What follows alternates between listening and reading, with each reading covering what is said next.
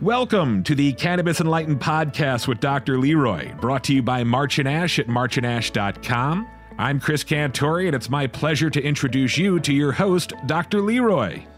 Hello, everybody, and welcome to another episode of Cannabis Enlightened with Dr. Leroy. And we are extremely fortunate today to have an authority with us to talk about cannabis, cannabis from the standpoint of entrepreneurship. Uh, Kristi Lee Kelly has been in the cannabis space for uh, several years and has had um, many successes and maybe not so much success. But uh, she's going to talk with us today about her background and her journey in cannabis and pretty much bring us up to speed with where she is right now. So, without any further further ado, uh, Kristi, you want to come in and introduce yourself? Hello, everybody. My name is Kristi Kelly, and I'm happy to be here today. I think it's really, really right the way that you set up this uh, that intro, Dr. Leroy, because you said as an entrepreneur, there have been successes and there have also been some times where there were not successes. And that's the journey of entrepreneurship. It's it's a it's a lesson in um, humility as much as it is as it is a lesson in how to channel the most aspirational and um, functional aspects of your personality and build teams around you that that are doing the same so that you can work towards common goals. So it is a thousand percent right to think about entrepreneurship both as the journey um, the stops and the starts as well as the ultimate goal that you are striving for whatever that goal is. And you you mentioned something that uh, one word that is very important. I don't i don't know if a lot of uh, cannabis entrepreneurs uh, think about this, but you mentioned the word teams. So um, I, assume you're talking about people that work with you. That's generally the Merriam-Webster definition of the word, or you could also use Microsoft. Uh, definitely, I'm just kidding. Absolutely. Um, anyone who is trying to to achieve some degree of success and um, is able to do it alone is absolutely a, a remarkable person, but they are a minority in, in a world where interdisciplinary functions and skill sets are an essential part of creating and building a successful and meaningful business that has some longevity to it. Okay. Okay. And you, the idea can come from an island of one, but to to really be able to figure out what what is necessary to get to the end goal. Um, it requires typically people um, with different skill sets and even differing degrees of expertise. You know, some experts and some people who are willing to learn, and that all has to kind of come together in the final recipe. Okay. Okay. So we'll come back to that, I think, in a little bit. Um, let's talk about Kristi Lee Kelly as she started, or maybe even before, working in the cannabis space. Uh, what were you doing prior to cannabis?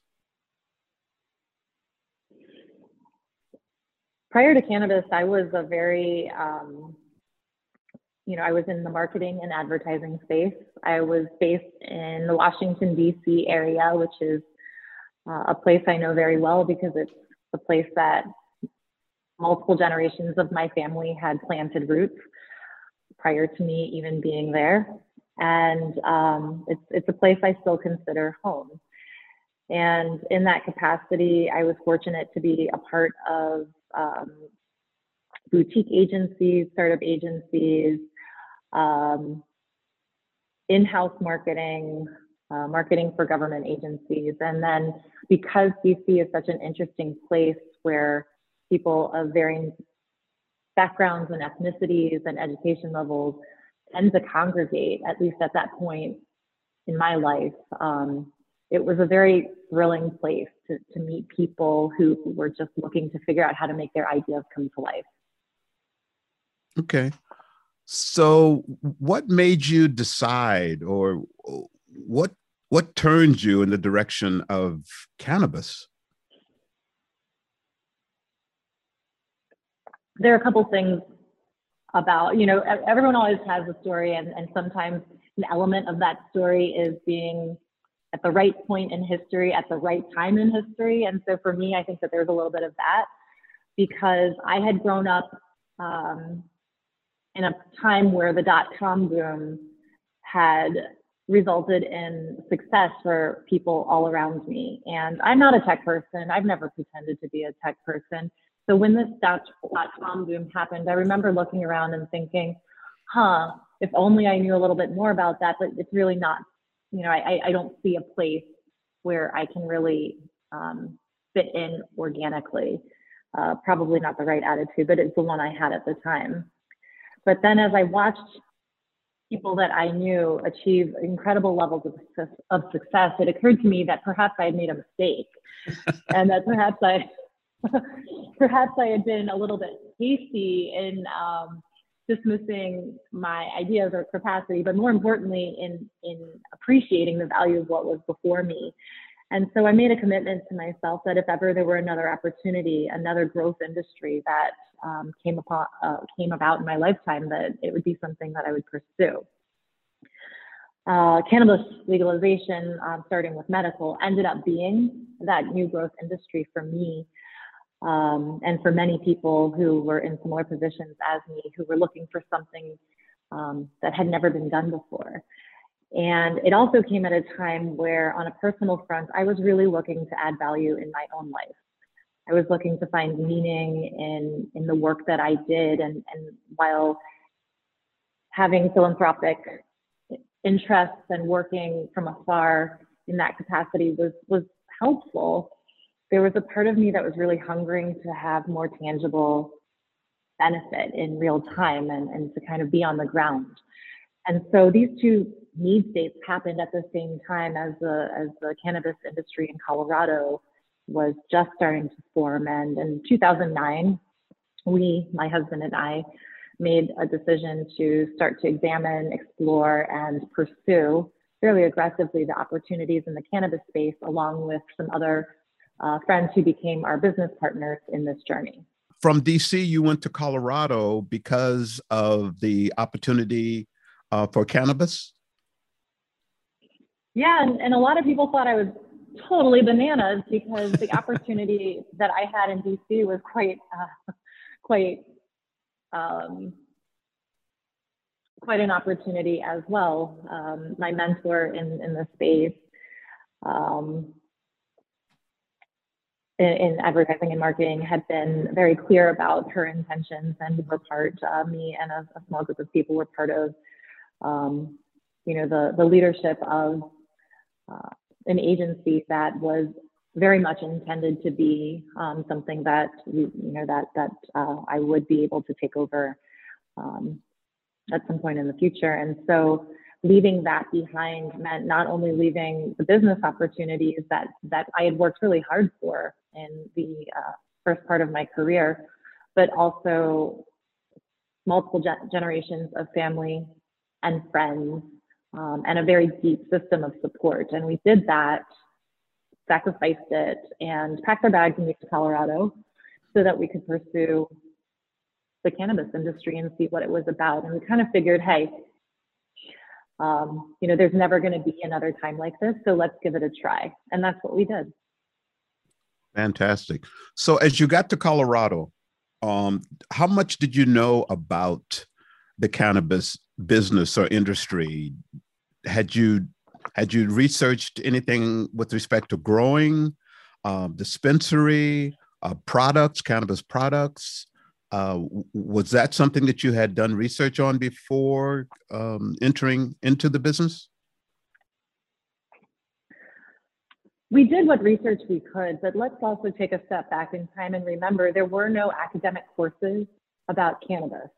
There were no podcasts about uh, cannabis. There were no um, consultants to help with cannabis. In fact, the industry had largely existed in um, the illicit markets and in the shadows. And so the concept of legitimizing was actually quite revolutionary in the sense that there were some people who were very, you know, happy the way things had been going, and then other people like myself who thought, hey, now here's something that we can really do to make a difference, make an impact on, um, on, on not just the, the, cannabis space and, and the human impacts of it, but let's also look at the societal impacts and the criminal justice impacts and the historical impacts of being a part of something as, as momentous as this. And so um, there weren't a lot of places to find real information. The information that was available was, I, I would say, you know, not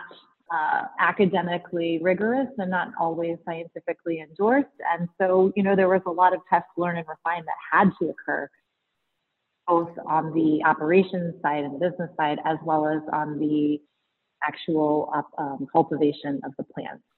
So, as you started, were you first into the from the medical side, or was it um, medical and recreational when you started?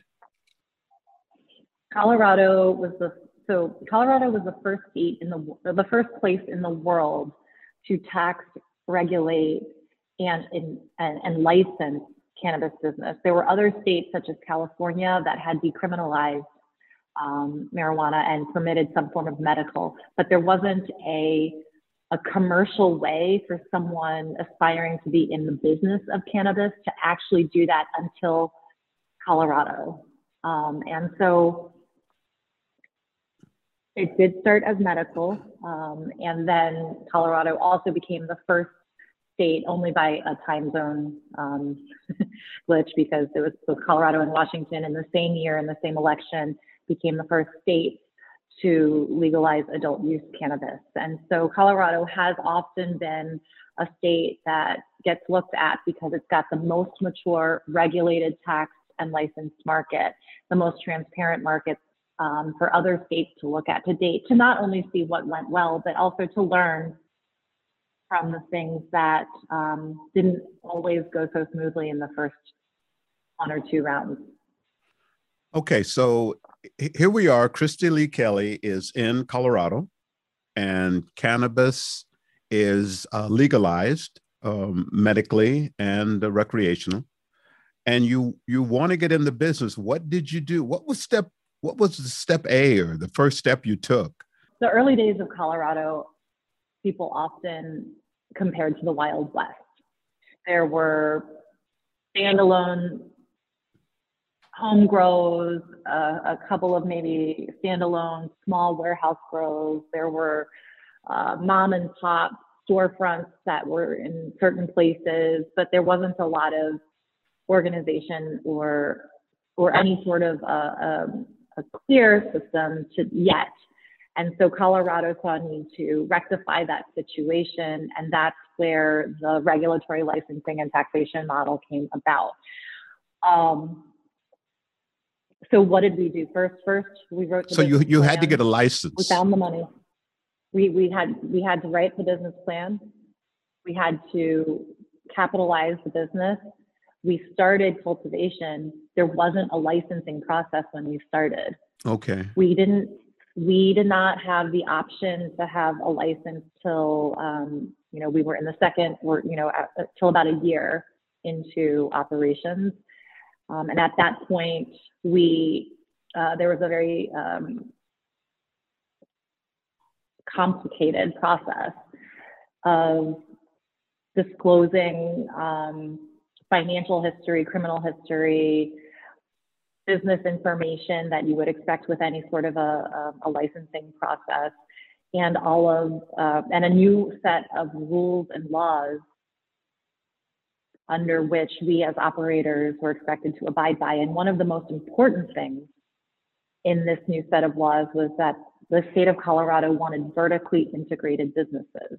And so what I just described to you in our in our initial days was a cultivation operation by virtue of the fact that the laws demanded vertical integration the first thing we had to do before we applied for licenses was find affiliate storefronts to partner with so that our vertically integrated application could be submitted.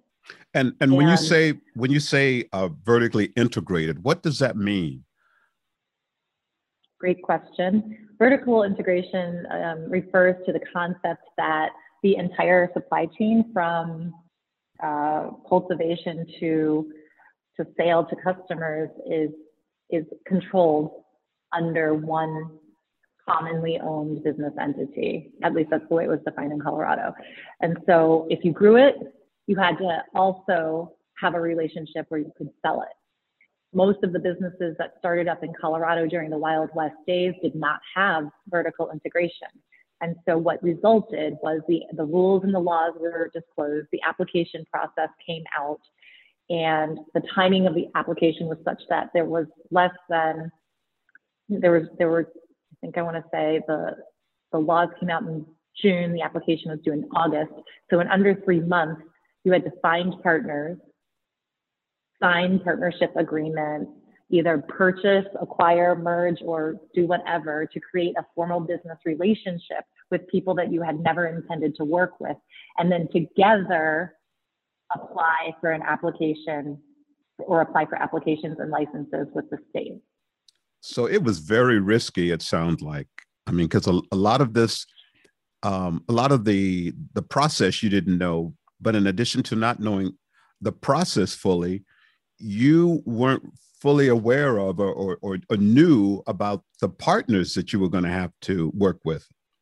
Right. And I think anyone who spent any time going through any sort of a, a courting process, a vetting process with prospective partners knows that a couple months is the bare minimum that you would entertain for getting to know another party and do proper due diligence. There wasn't really adequate time for those kinds of conversations to take place because the actual application, after you form the partnership, took time to put together too. So under extremely stressful situations, many Colorado operators formed what we called at the time forced marriages. and and uh, those forced marriages were how we were able to procure those initial licenses. But as I'm sure you can imagine, once those licenses were obtained and once these parties started to work together, um, it was not uncommon for these forced marriages to end in divorce. And so um, there was a lot of a lot of legal activity because you know people had no choice but to form these partnerships in order to pursue the licenses. But in you know the actual oper- oper- in the actual operations of um, you know, post licensure, it, it became clear that there are different personality types and different mm-hmm. businesses that would be more successful. And, and, you know, so people had to do what they needed to do to, to align with the proper partners that shared their goals and their right. vision. Um, and so there was a little bit of reshuffling of the deck for many years thereafter. So, in concept, um, it, it probably felt like and sounded like a good idea to have a vertical integration in, in the beginning so who, whoever was growing was also involved in the sale. However, in reality, it sounds like what you're saying, um, the people that grew didn't always have the same idea um, from a standpoint of, of cannabis or from a business standpoint as the people that were involved with selling from the dispensary. That's right. And, and I think that maybe some of the people that even were submitting applications might have had some knowledge of that, but we needed, you know, there, there are plenty of times where I heard people tell me, well, we had to get the license. And so, you know, we knew it might not be a forever relationship, but we, we would have to sort that out after the fact.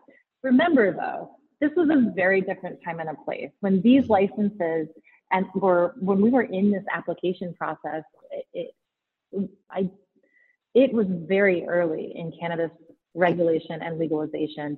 And there was a lot of uncertainty. In fact, um, you know, the, the Obama administration had characterized Colorado as the quote unquote Colorado experiment in, um, in that the processes that Colorado employed might help to inform whether legalization of cannabis was something that would work with other states or with the federal discussion about legalization. And so there was a lot of pressure to make sure that the federal priorities were embedded into the way that the Colorado model was constructed. And what that meant was the federal government did not want to see criminals, cartels, or illegal money mixing in with the regulated licensed market.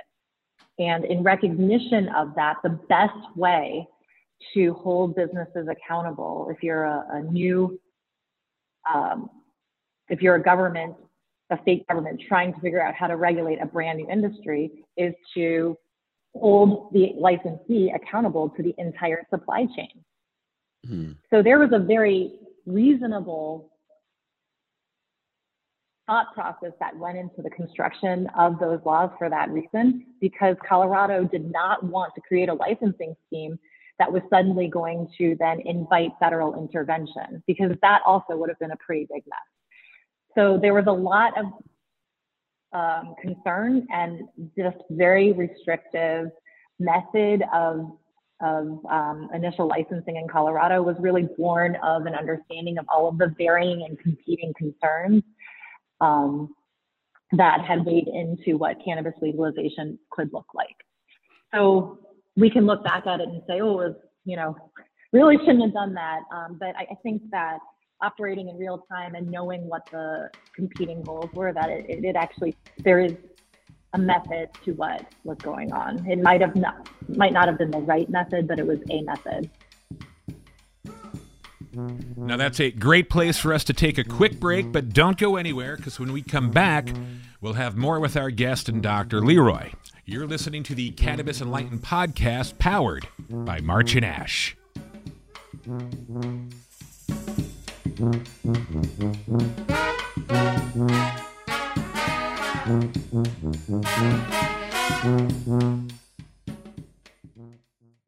Anne-Marie Schubert brings her years of experience to the new podcast, Inside the Crime Files.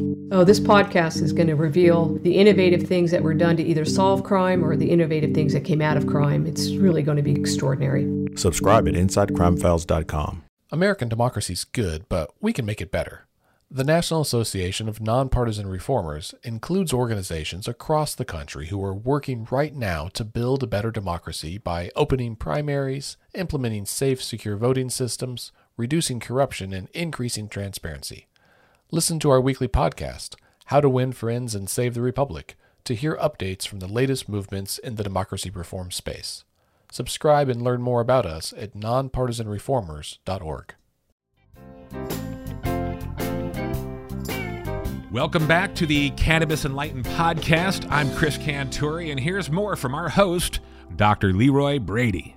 Okay, so um, t- to give this some um, type of context, and you you you kind of did when you talked about the Obama administration. What year was that where you that you started? Business was formed in 2009. 2009. Applications licensing applications were, uh, so the laws passed that defined this particular um, operational system in June of 2010. And then the applications for licensing in Colorado were due that August of 2010. And so there was a lot of rapid change that was happening in that time period. And, and fortunately, you know, I, we had talked about how Colorado was, was sort of the grand experiment and everyone looked to Colorado to see what would work and what didn't. Most other states did really recognize um, that pain point of forced vertical integration. And so most states that you see today permit vertical integration, um, but they also don't stipulate that a specific business structure is necessary in order for people to be successful. And then there are some places where you cannot apply for multiple license types. You can only apply for a cultivation license type or a, a sales location license type or a processor license type, for example. Got it. Got it. Understand.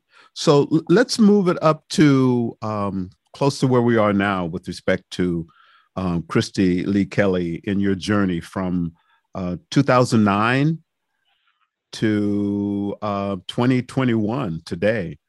So what's what's happening today? Or, or maybe you can talk to us about the different companies that you've started and you've been involved with. Oh goodness gracious. Um, well, in Colorado, we um, we had a, a group of medical and adult use cultivation licenses. We had corresponding processor licenses, and then we had um, a mix of medical only stores and um, med AU. And then I also have, um, yeah, I've got interests in other states. So um, Missouri, California, um, and then most recently, I'm in Michigan here, starting another round of vertically integrated uh, businesses in in the uh, Detroit area. Now, Kristi, um, this is this is most interesting interesting because you're like um, um, 12 years into the business, 12 to 13 years in the business, I guess from 2009.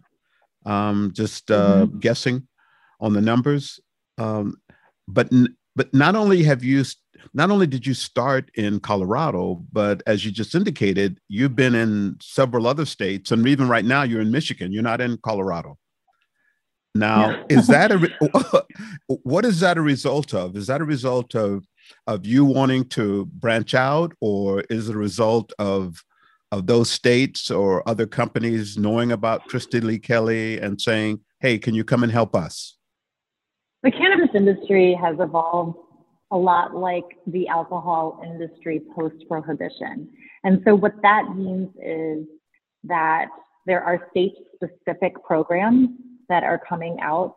There is probably, um, you know, general understanding that at some point, this patchwork of state programs is going to result in some federal oversight, but that's not where we are today. And so in order to really stay current with what's happening, um, you, need to spend, you know, it's important to see what's happening in, like, if you're looking to have a domestic footprint in the US, you, you assess the opportunities that make the most sense for you, your relationships, and um, what you want to do with your life, and, and then you kind of go with it. I've done a lot of consulting all throughout the country um, in, in many more states than the ones that we just talked about. And it's given me a real opportunity to understand where the, the growth potential is and where perhaps um, I see the most interesting things happening. And I really feel that, um, you know, when you look at a state like Michigan, by population and market size, it's the top three market in the United States. Uh, Colorado and California are right there too. And so, you know, when you look at that footprint and you look at the, the available opportunity, those those are exciting things for for entrepreneurs to, to look at. But there's also a lot of other things that go into the mix. If you're a new entrepreneur and you're looking to do something, we talked earlier about teams and the importance of being able to pull people who you trust around who can complement your own skill set. Well, for me, being in places where I have relationships, I've worked with people before, um, I have some sort of a, um, um, a network is really helpful. And I think that you would find that there are many other people who have concentrated their efforts just on the East Coast or the upper Northwest or just in California. And all of those are very reasonable things for the people who made those decisions because of the fact that they are making decisions based upon their own networks and access to the resources that they need to make their business successful. It's not about what I'm doing and it's not about what someone down the street is doing, although you should always pay attention to what your, your competitors down the street are doing. It's about what makes sense for you, your resources, and your life. A lot of people don't want to relocate across the country over and over again. I happen to think that's kind of a fun adventure. So now you you brought something very interesting into the mix that and but th- it is apparent in what's happening to you because you started off. Uh, I see a DC, Colorado, and now Michigan. Um, that in this space called cannabis, you very well may have to relocate once, twice, three times, uh, depending upon the opportunity. Is that correct? Or depending upon your passion in the industry? Well, I certainly have, but I know plenty of people who have been very effective um, maintaining a home base in whatever state they live in, you know, whether it's um, Pennsylvania or Colorado or California or wherever they may be, Washington. There are plenty of people who make who make the choice to stay in the place where they are and they have tremendous success there. My my my quest for new experiences is really what I think um, you know keeps it kind of fun and interesting for me. But that again is a very personal thing. There are people who have responsibilities family, kids, that this concept of, of relocating and uprooting doesn't work for everybody. I think it's fun. Um, not other people, not everyone agrees with me. And there are ways to do it both ways. Um, there are very successful multi-state operators who have built and scaled their operations to a point where they can really um, oversee all of those operations from a single location and just travel occasionally to the other uh, places where they they have um, a presence. But um, I think it's just really helpful when you're in a startup business and or you're in an early stage business to to do as much as you can to transfer all of the knowledge and information that we've you know we have obtained over the years um, to the to the teams that that are going to be running the company on a on a go forward basis to work with them and hear and see what they're they're seeing on the ground. And then once the business is stable, move on to the next one. Um, again, that is a very different philosophy. Some people prefer to be hands off, some people prefer to be hands on. As I told you in the very beginning, um, one of the reasons that I, I entered the cannabis space was because I wanted to have a way to have more direct impact. And so for me, it's it's joyful to be able to to to see a business come up before our very eyes. So you're a hands-on person. I think that would be fair. so you, you talked about two particular positions. You talk about being a consultant and an entrepreneur. And of the two, it sounds like you prefer to be the entrepreneur rather than the consultant. I don't think I would say that so much. I, I Dr. Leroy, don't put words in my mouth. Well, the hands-on person is not necessarily the consultant, but the entrepreneur is the person that opens the door in the morning and closes the door in the evening. So I, I'm just trying to get a feel for where Kristi Lee Kelly is, and and maybe that will help others to maybe kind of get in touch with uh, where they want to be in the business. Fair enough. But I don't have a direct answer because I, I, I really do like aspects of being um, in this industry. Consulting gives you a front seat, in depth opportunity to meet a number of different other entrepreneurs in a number of different markets and to really idea share with their teams who you presume are sort of the best of the best that they have been, you know, that they have convened.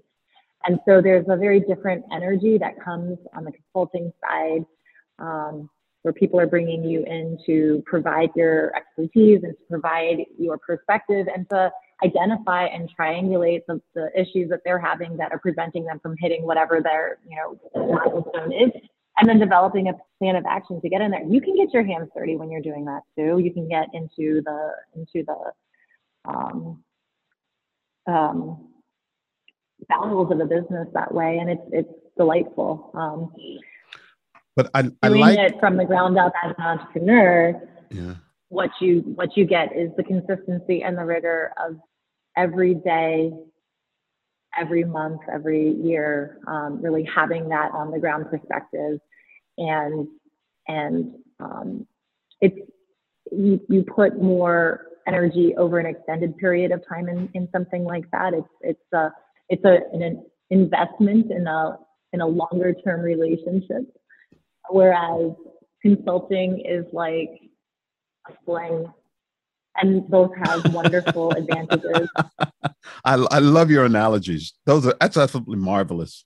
Um, there's also something you said earlier that I, I hope that people will be listening to, which will cause them to kind of understand the fact that cannabis is a business like any other business. You talked about developing a business plan, and and um, I would imagine that that plan like any other business, was like a guide to help you to um, look at how you set up the business um, and then set, set goals that you achieve along the way so that you know what you're doing and how you're doing. And if you're going to bring on any investors or if you need investors, the first thing I think they're going to want to know is what is your business plan or do you have a business plan? So mm-hmm. can you can you spend a few minutes talking about the value of a business plan in, in cannabis?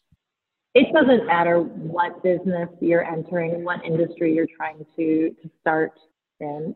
If you want to be an entrepreneur and you have some sort of an idea that you're trying to bring to reality, it starts with a business plan. That's a fundamental. It's um, it is not only an essential document that provides strategic and operational uh, clarity into what you're trying to do, but it's also the document that gives other parties the ability to say, okay, I, I get it. Um, here, here, here is a way that I can contribute, whether that is financial contributions vis-a-vis investors, or it's the other members of your team who perhaps have um, experience in other areas that you may not most entrepreneurs don't come with a fully cooked skill set to do this all by themselves. You have to rely on other people, whether those people are attorneys or finance um, or uh, uh financial or um, accounting professionals, um, whether they're operations people, retail people, cultivation, you know, whatever the whatever the thing is, it comes with um, the ability to really take a document that is a blueprint and then make it stronger over time. That being said, I also encourage people not to be beholden to a document for the duration of um, of its life because this industry is growing and evolving. Your markets are evolving and growing, and you're going to learn, and technology is going to impact things. And all of those different factors are going to affect the way that you approach the business. For example, our, as the example I gave earlier was our, our first business plan. We were supposed to be a cultivation only business. The legal and regulatory environment demanded that we change our business model and accommodate vertical integration and add storefronts to our business plan. We can't be intractable to the requirements of what the the, the market and our um, legal environment demand of us, right? Um, but that that could have also just as easily been an impact because we realized that the fluctuations in a in a commodity like cannabis were difficult to weather unless we had the surety of retail storefronts from which our supply chain could be pushed out. And so regardless of what the impetus is for changing a business plan, there are plenty of reasons to do it. And so it is only the starting blueprint for how a company and a business can be successful. It doesn't, um, I, I would, I would encourage periodic reviews of that business plan to ensure that the strategies and tactics that come out of it are consistent with what the reality is in front of you. So, um, I'm looking at where you are right now. You're in Michigan and you're opening up. Is this your own business or are you a consulting person? I'm part of the leadership team of, uh, of this company. It's called Sozo. and we have um, a flagship base of operations in Warren, which is a you know a top three city in Michigan by population, uh, and um, it's where our cultivation operations are, as well as our processing facilities. And then we have three dispensaries that are currently in operations, and then three more that are in construction um, and scheduled for opening in um, first quarter of 2022. So that's kind of where we are today. Uh, it's, great, it's an great. exciting time. So yeah. that you, you, what you did is you just told me told me that um, I need to come back and talk to you uh, sometime in the first quarter of 2022 because then you'll be you'll have opened um, several more uh, stores. Um, so maybe as we as we get to the end of our discussion today, um, what would you how would you suggest a person learn about the business? Uh, I, I, think you you made a reference to the fact that you know reading that when you started there wasn't a lot of research on it, but today, right now, a person that wants to get into the business, what's the best way for them to figure out or find out if cannabis is something that they want to do or the business of cannabis? How would they get themselves into it? Uh, I, I, I, have a couple of different ideas on how someone could potentially learn more about the industry and decide if it's a good fit. The first is very obvious to me, but I think a lot of people try to hopscotch it. Get a job in the industry. And the reason I say that is because you would never look to open a business that produces eyeglasses if you didn't know how to produce eyeglasses. You would never start a manufacturing company if you didn't know how to manufacture that product.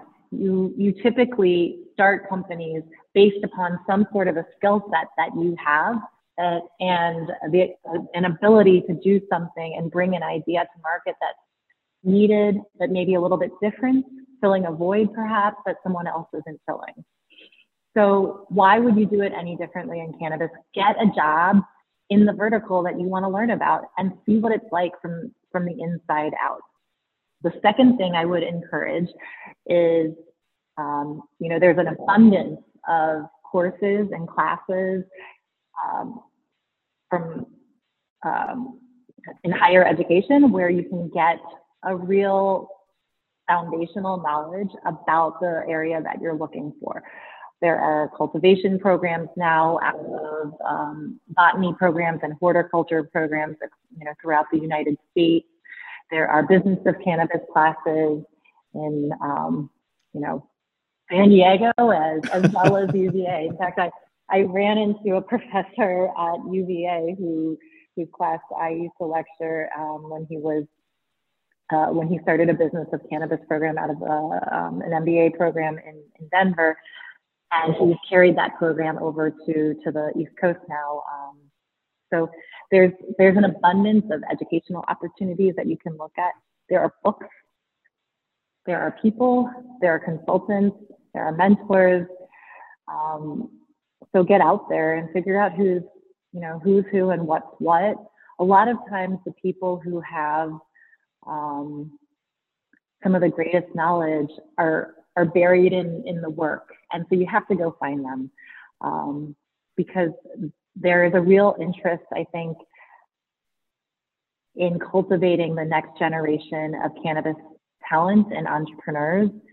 And in order for this industry to continue to grow and to thrive, people need to have the, the foundational knowledge, the tools, the skill set, and the mentorship and the access to information in order to take this and continue to grow it and make it bigger and better and more efficient um, than than what we what we have today because that's what a growth industry is about. It's about you know the the ability to take um, an, a concept or an industry and then to realize exponential growth and progress in a very short period of time. We can't do that if we don't have an incoming, you know, a constant um, um, effort to to expand the incoming entrepreneurs and workforce in, in the industry.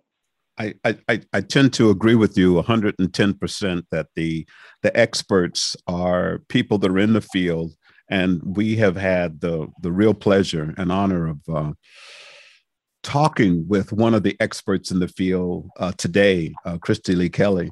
Um, why don't I let you give a shameless plug for your current operation? Because people that listen to the uh, the podcast are going to be all over the world. So, uh, and undoubtedly, all over the world means they'll be in Michigan too. So, can you tell us again um, the name of, of your company where you are right now? Sure. I'm at Sozo. I'm coming to you from our flagship in Warren, Michigan, where we have our cultivation, processing, and uh, retail operations here, and then throughout the state. Michigan is also a medical state with reciprocity. So if you have your medical card, you can come um, and, and use it at uh, provisioning centers that are out here. Uh, I believe California is also a reciprocity state. So if you have your med card and you go to California, I think that works for And then, of course, uh, if you're 21 and up and you want to come shopping, come try out Michigan. Uh, it's a great state. It's a beautiful state with gorgeous tourism opportunities and a really rich history with a lot of soul. So um, I'd love to see you. Look us up. And if they're lucky, if they get there on a certain day, they will find Kristi Lee Kelly busily working all around um, uh, helping customers and or giving directions correct? What we're, what we're trying to do is help our our um, our employees realize the potential of cannabis as a career and not a job. And so we're really spending a lot of time with with our teams to to help with professional development and mentoring to give skills that are not just going to help be, help them be successful in the in the specific uh, role that they have today, but that will help them grow and expand and uh, stay with us hopefully in the future. Yeah. Do you have a, a, a website for your, your company that you could share with the audience? Sure. Sozolife.com. Sozolife.com. S-O, mm-hmm. Sozo, S-O-Z-O. It's it's an ancient it's an ancient biblical term that means to heal and to make new and to renew, which is I think really right when we're talking about cannabis. Oh my goodness, I've been working with you too long. You knew the next question I was going to ask. What does that mean? fantastic, fantastic, Kristi. Listen, I want to thank you um, for being so gracious with your time. I know that every time I have called you and asked you to participate in the Cannabis Enlightened uh, project, you have been more than willing to share. I appreciate you you giving some of your time um, to share your wisdom um, in the business of, of cannabis with the audience. Thank you very much, and I look forward to talking with you very soon. Thank you. And on the next episode of Cannabis Enlightened, hear Dr. Leroy learn about time zones. okay.